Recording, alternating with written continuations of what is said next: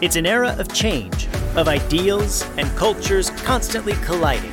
We need brave people who will find the way of hope in the chaos, who will elevate truth in their speech and activate reform in their lives. Lee Sloan welcomes you to this brave nation. All right. Well, Dub Alexander, I have him back today for the podcast. Um, you got another go at it, Dub. we enjoyed this time. Um, and Dub is the founder of the School of Kingdom, correct? Yes. Yes. yes. And um, so, so you know, there's so much uncertainty today, and you know, with what we look at on the news and what we um, even hearing from our faith leaders and stuff like that, I thought would be really great to delve a little bit into your story and to talk about, you know, what is truth? And i know you have a very unique story. You have a very unique commitment to truth i think because of what you've been through in your past. Um, from what i understand you were actually you grew up in a cult right? I, we did spend several years in a cult yes yes. when i was a, a young man. Right. and so i think i just think it would be interesting to hear some of that story and um, and just kind of you know what even what is a cult? What do you need to look out for? Those types of things. So before i get too ahead of myself um, just tell us a little bit about your early years in that experience. Yeah, for sure. So um, I was born to a couple of ex hippies in uh, the early 80s, and uh, they had, you know, come out of the hippie movement and they were just kind of in this weird spot where they were just anti establishment everything. And so they were anti organized government, organized education, organized medicine, and just really seclusionary in nature. Um, I'm number five out of 10 kids. We were all, uh, I was the first one that was born at home. Uh, mm-hmm. and then the rest of them were as well because my parents just hated uh, medicine and hospitals and all that organized medicine. Okay. And uh, we were all homeschooled. And so, I say that again. They just like disorganization, pretty much, right? It, it's true, right? They were winging it, doing it all on their own, right?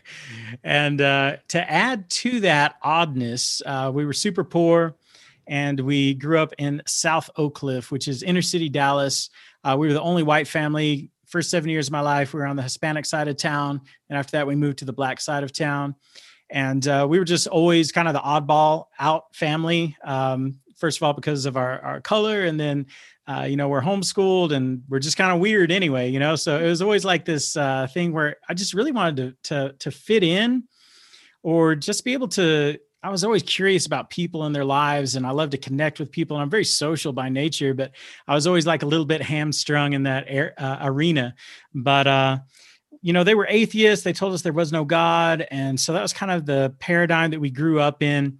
Uh, but the first time I remember like cognitively connecting with God, uh, I was let's see, at that time I was six years old, and we had gone to my grandfather's house for Thanksgiving, and he was a old old time uh, Church of Christ preacher. And mm-hmm. so he would say grace over the food. And he was like kind of a flowery prayer, you know, like uh, our gracious Heavenly Father beaming down from the realms of radiant glory, you know, that type of thing. And I was always like kind of captured because I loved my grandpa and I knew he was authentic. And so I was like, maybe there is a God. And so the first prayer I remember praying, uh, you know, I was always wanted to hedge my bets. And I was like, uh, I was like, God, if you're real, I'm on your side. And I was like, that's like the first time I connected with the Lord. Um, when I was 11, my family met another extremely large, ill adjusted to society, uh, seclusionary homeschooled family named the Scotts. And um, they had an 11 year old son who uh, I became good friends with. And he was concerned about my salvation and stuff, to use the Nacho Libre quote. And, uh, but he, you, you know, he had only been trained in the kind of modern American evangelical bad news gospel presentation, right? And so he opens the conversation with, "Hey, man, have you ever heard about hell?" I was like, "No." And so he like he tells me about hell, and he's like, "It's like this lake of fire, and you're, you're like falling forever, and you're burning, and there's worms eating you from the inside out." And I'm like, "What the heck?" Like. How did I get myself in this predicament? Like, I had no idea any of this was a thing, any of this was going on. I had no idea I was headed there. And he's like, But if you ask Jesus to be your savior, then when you die, you go to heaven. I was like, well, what's heaven? And he he pointed up in the sky and he was like, well, it's up there. And you like sit on a cloud and sing to God all day. I was like, all day? He was like, all day. I was like, for how long? And he was like, forever.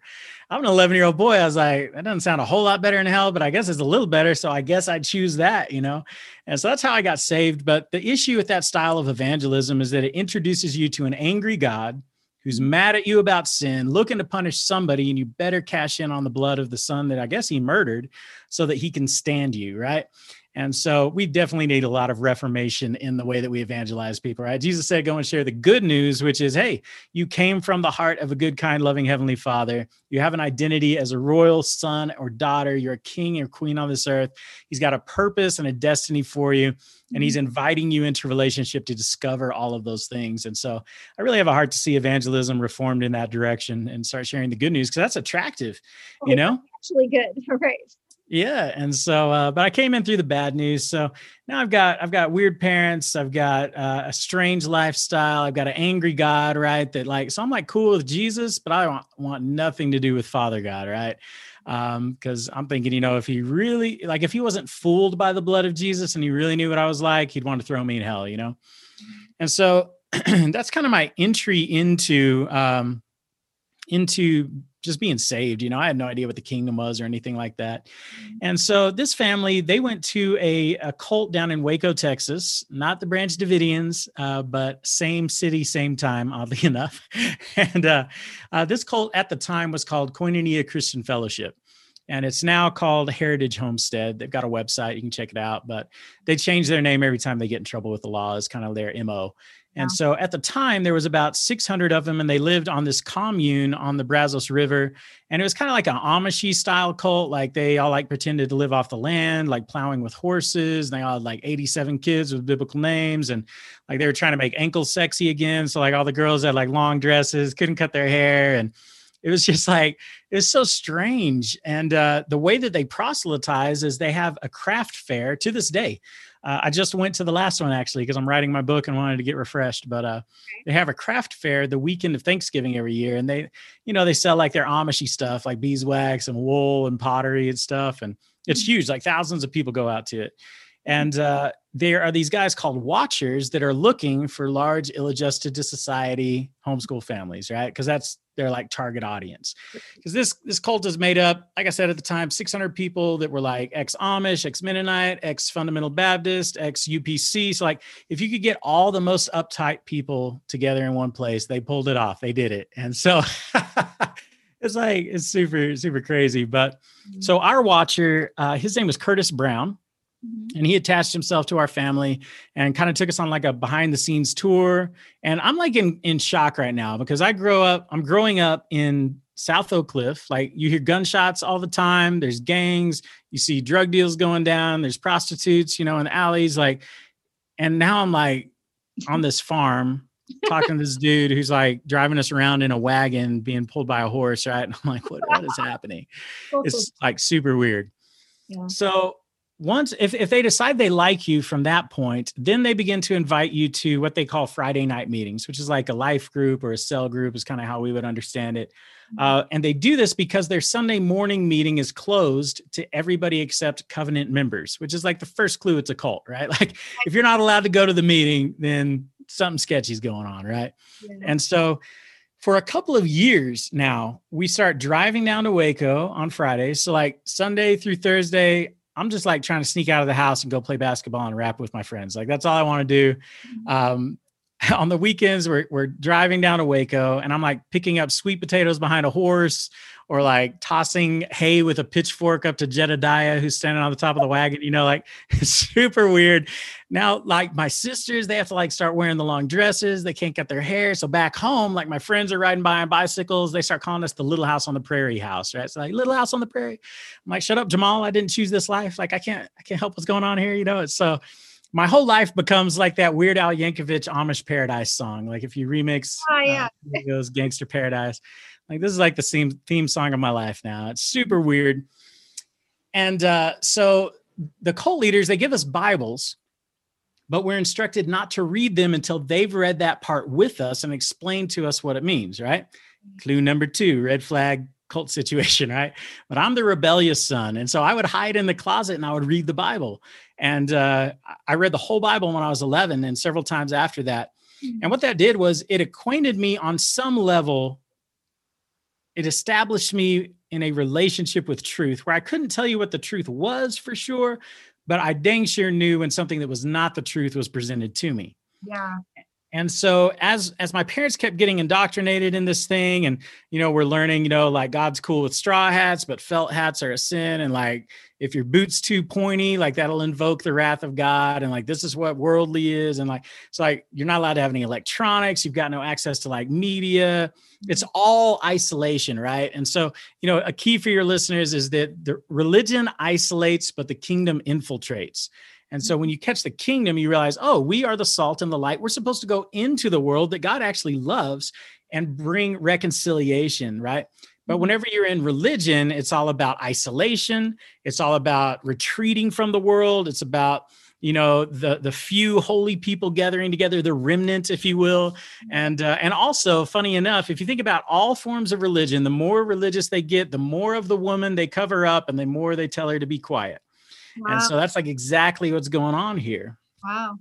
And so um it just gets get, keeps getting weirder and weirder like uh and like we're like burning stuff like oh so tonka apparently you remember the tonka trucks back in the day these little toys and oh but tonka is the name of a native american god so the trucks are demon possessed so we had to like burn the tonka trucks i'm like this is just out of control you know and uh it's just getting super weird and I'm not, I'm like not buying it. And uh, so like they'd wake me up, shine bright lights in my face, like screaming scriptures at me, trying to indoctrinate me, and I would get beat and have to like quote, you know, in Proverbs where it says the rebellious son will have his eyes picked out by the ravens in the valley, you know, in between hits hits and stuff. It's like way out of control. Mm-hmm. And uh so we go there for a few years and then they give my parents the test over the constitution of the church. So if you pass the test of the constitution of the church, then you become a covenant member, and then you move down to the commune. Mm-hmm. And um, so my parents take the test and they fail, or at least that's what they're told. Now that I'm older, and like when I went back, I was like, oh, that's just like their screening process, and they're just deciding who they want and who they don't, right? Mm-hmm. So apparently they decided they didn't want my parents. So uh, we get excommunicated and so, um, but my dad's mama didn't raise no quitter. And so he raises up a bunch of other losers that got excommunicated and starts his own cult. So, so now my dad's a cult leader, right? Which is always a great intro. That's usually what I lead with uh, when I'm speaking places, but uh, it really sets people at ease. so my dad's a cult leader. Things just keep getting more abusive, more isolated, more controlling. And uh, I run away from home twice when I'm 15, get brought back, you know, the cops, and then uh, run away when I'm 16. I find out, oh, I can be legally emancipated. So I'm like, man, let's do that. So legally emancipate myself from my parents. Uh, ended up taking my parents to court to try to get my little brothers and sisters out. Uh, went to court for a long time, and the judge finally ruled in favor of my parents based on freedom of religion and lack of, uh, of visual, audio, uh, and evidence of what had gone on. I'm like, you realize like we're not allowed to have cameras or anything electronic, right? Like it was ridiculous. But anyway, uh, so from there, I ended up meeting a family called the Urquharts who are from up here in Amarillo. They were going to uh, school at Dallas Baptist University. Mm-hmm. And uh, they were youth pastors, ended up taking me in, became my family. My daughter's named after her, and uh, just really, really saved my life because I, I, was like so full of of bitterness and unforgiveness and really hatred uh, for my parents. I was like super jacked up. And so they helped walk me through that.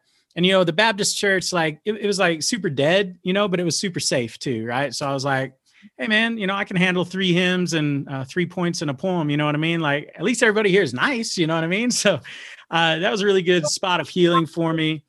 And uh, you know, Mark was, you know, he's like my my hero, you know. So I'm like, I'm gonna be a youth pastor too. So I ended up going to a small independent uh, Baptist Bible college in the Dallas area, and that wasn't a real great fit either, uh, because I had that thing of like, when something's presented to me that's not true, I question it, you know. And so I'd always get sent to the president's office and uh, all that. So uh, eventually, I was like, you know, I'm just gonna do music and so I moved up to Amarillo, started doing an internship playing worship for Mark's youth group. I had a rock band on the side, and uh, you know we were touring, putting out CDs, just doing the hustle uh, in the music scene, and mm-hmm. uh, that was kind of my life for uh, for many years. And then uh, when I turned thirty, I was at by that time I'd shifted kind of into like the non-denominational seeker friendly, like charismatic style church. And so I started getting around like some healthy prophetic and uh, I began to learn, oh, this is what it's like when God is speaking to me. And, I, and then I began to hear Holy Spirit every day. He would ask me, what is the kingdom?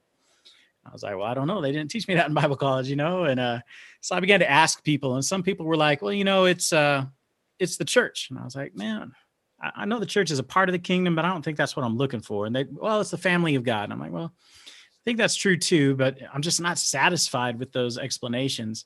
And um, through a long turn of events, I eventually got introduced to Myles Munroe's teaching, Rediscovering the Kingdom. And that answered all of my questions. And his working definition of the kingdom that I now operate from is that the kingdom is the extension of the heart and the authority of God from the unseen realm into the seen realm through you and I. I'll say that again that the kingdom is the extension of the heart and the authority of God from the unseen realm into the seen realm through you and I. Hmm. And so I just really began to consume everything that I could about the kingdom. And uh, a few years into that pursuit of the kingdom, uh, a prophet came to the church that I was at and he, he called me out. he said, Dub, God is remantling you for government. And at this time, I was I was like, well, you know, I think I'll just take the kingdom into the arts and entertainment realm. I've still got some favor connections there, etc. Uh, but when he said that, I was like, you know, I'm up for it. Like I've never had like an intentional conversation with a government official. I don't really know anything about government, but I'm down. and so I began to just talk with the Lord about that. And, and what the Lord revealed to me, he was like, Dub, you you have caught that the kingdom is a government. For unto us a son is given, and the government will be upon his shoulders. Of the increase of his government and peace, there will be no end. That mm-hmm. Jesus didn't come to bring a religion, Jesus came to bring a government. And he was like, You have familiarized yourself with my government and so it doesn't matter whatever man's government is brought to you, just shift it to align with my way of doing government. And I was like, oh, I'm actually a little more equipped for this than I thought. And so uh, a couple of months later, that prophet called me. He serves as a prophet to the first family in Uganda. He said, Hey, I'm going to Uganda. Get your passports. I want you to go with me. And so at the time, I had a, a 79 Monte Carlo lowrider, had to sell it and buy suits. And uh, so I got my passports, got my suits, and uh, went over there to Uganda and they love him over there. Rolled out the red carpet, presidential escorts back and forth, and and so I find myself sitting at tables with the minister of tourism, minister of agriculture, you know, and and hearing these governmental conversations, and it it did a few things. Number one, it began to radically expand my worldview because we as Americans we have a very uh, I would dare say selfish worldview because we're so self-sufficient. Like it doesn't really matter what goes on in another country because we're able to handle ourselves. But here I'm hearing, oh, if Tanzania does this, this is going to affect us here. And if Rwanda passes this, then this. I'm like, oh my gosh, this is how nations work together. I had never caught that before. And yeah, it's awesome. Well, yeah, backing up a little bit, I want to, I wondered about your parents. Like, don't you think there's people pendulum swing, right? So I kind of wonder where did your parents come from that caused them to be so anti organization? Mm, that's a really good question. So I think that uh, part of it had to do with the really strict Church of Christ upbringing on my mother's side. Um, my father's side was kind of more like Christmas Easter Baptists, you know. Um, but I think that m- more so, it was more like that that hippie movement of just like, hey, peace, love, man. Right. Government is the devil. Like mm. we all just need to get along. I think that got really twisted and perverted along the way into some really isolationist weirdness. That's yeah. kind of my read, at least. And it seems like I feel like when people first get saved or they stay kind of a baby Christian, they they don't necessarily sometimes they want to go towards something that has it's weird because they went they didn't want any structure, but then they had a really rigid structure when they they were throwing off one form for another. Mm.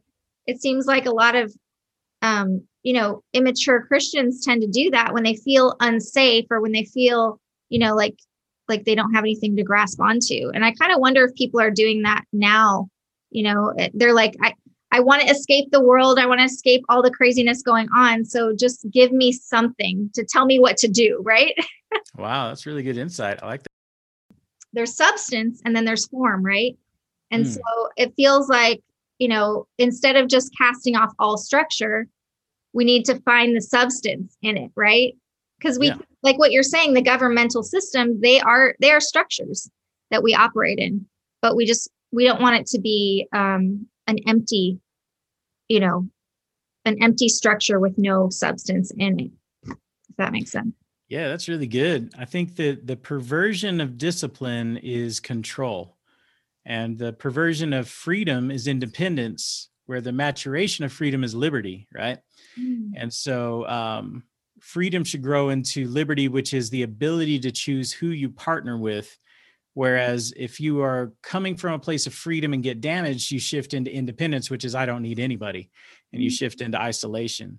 And so the same with that discipline and control thing, you know, uh, discipline is definitely a kingdom principle, but control is a, a, a principle of the system of darkness. Yeah. And so because people haven't been introduced into how to instill a proper disciplinary system within themselves, they either go completely lawless or they fall under control because something in them knows they need they need something, some sort of boundary. Right yeah and and it seems like i i'm seeing a lot of people get out of regular church structures right now you know like they don't they still consider themselves christians and they still care about the body of christ but maybe they're leaving churches because they're not seeing the point in it you know mm.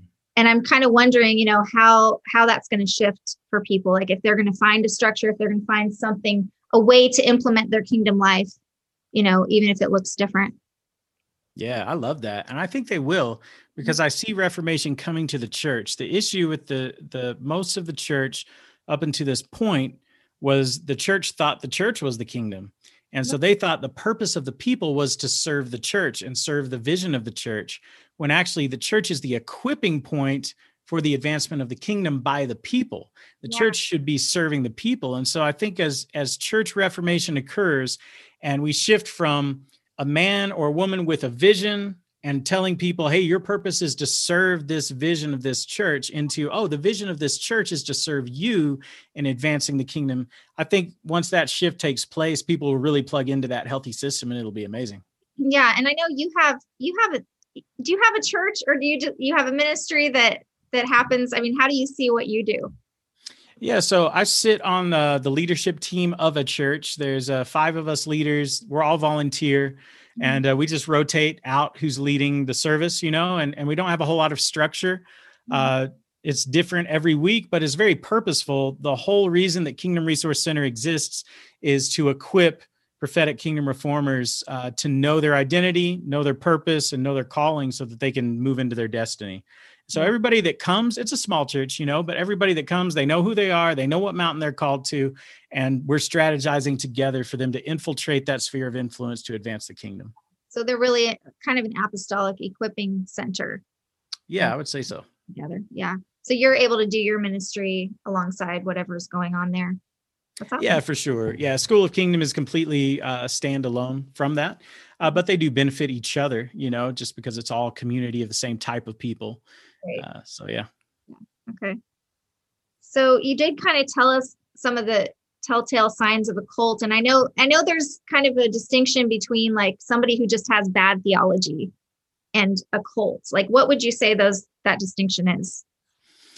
Yeah, for me, you know, um, I'm sure I still have some theology that's off, even though I would consider myself a an amateur theologian. You know, and I have a high value for theology. So there's definitely room for grace for people having having poor theology. But I think, you know, uh, to me, the signs of a cult one is is where you pull people out of society and out of relationship with people. Uh, they begin dictating rules as to who you are allowed to have contact with. You know. Um, they there's you know a stringent set of rules that are in place that if you break those rules that there are heavy consequences.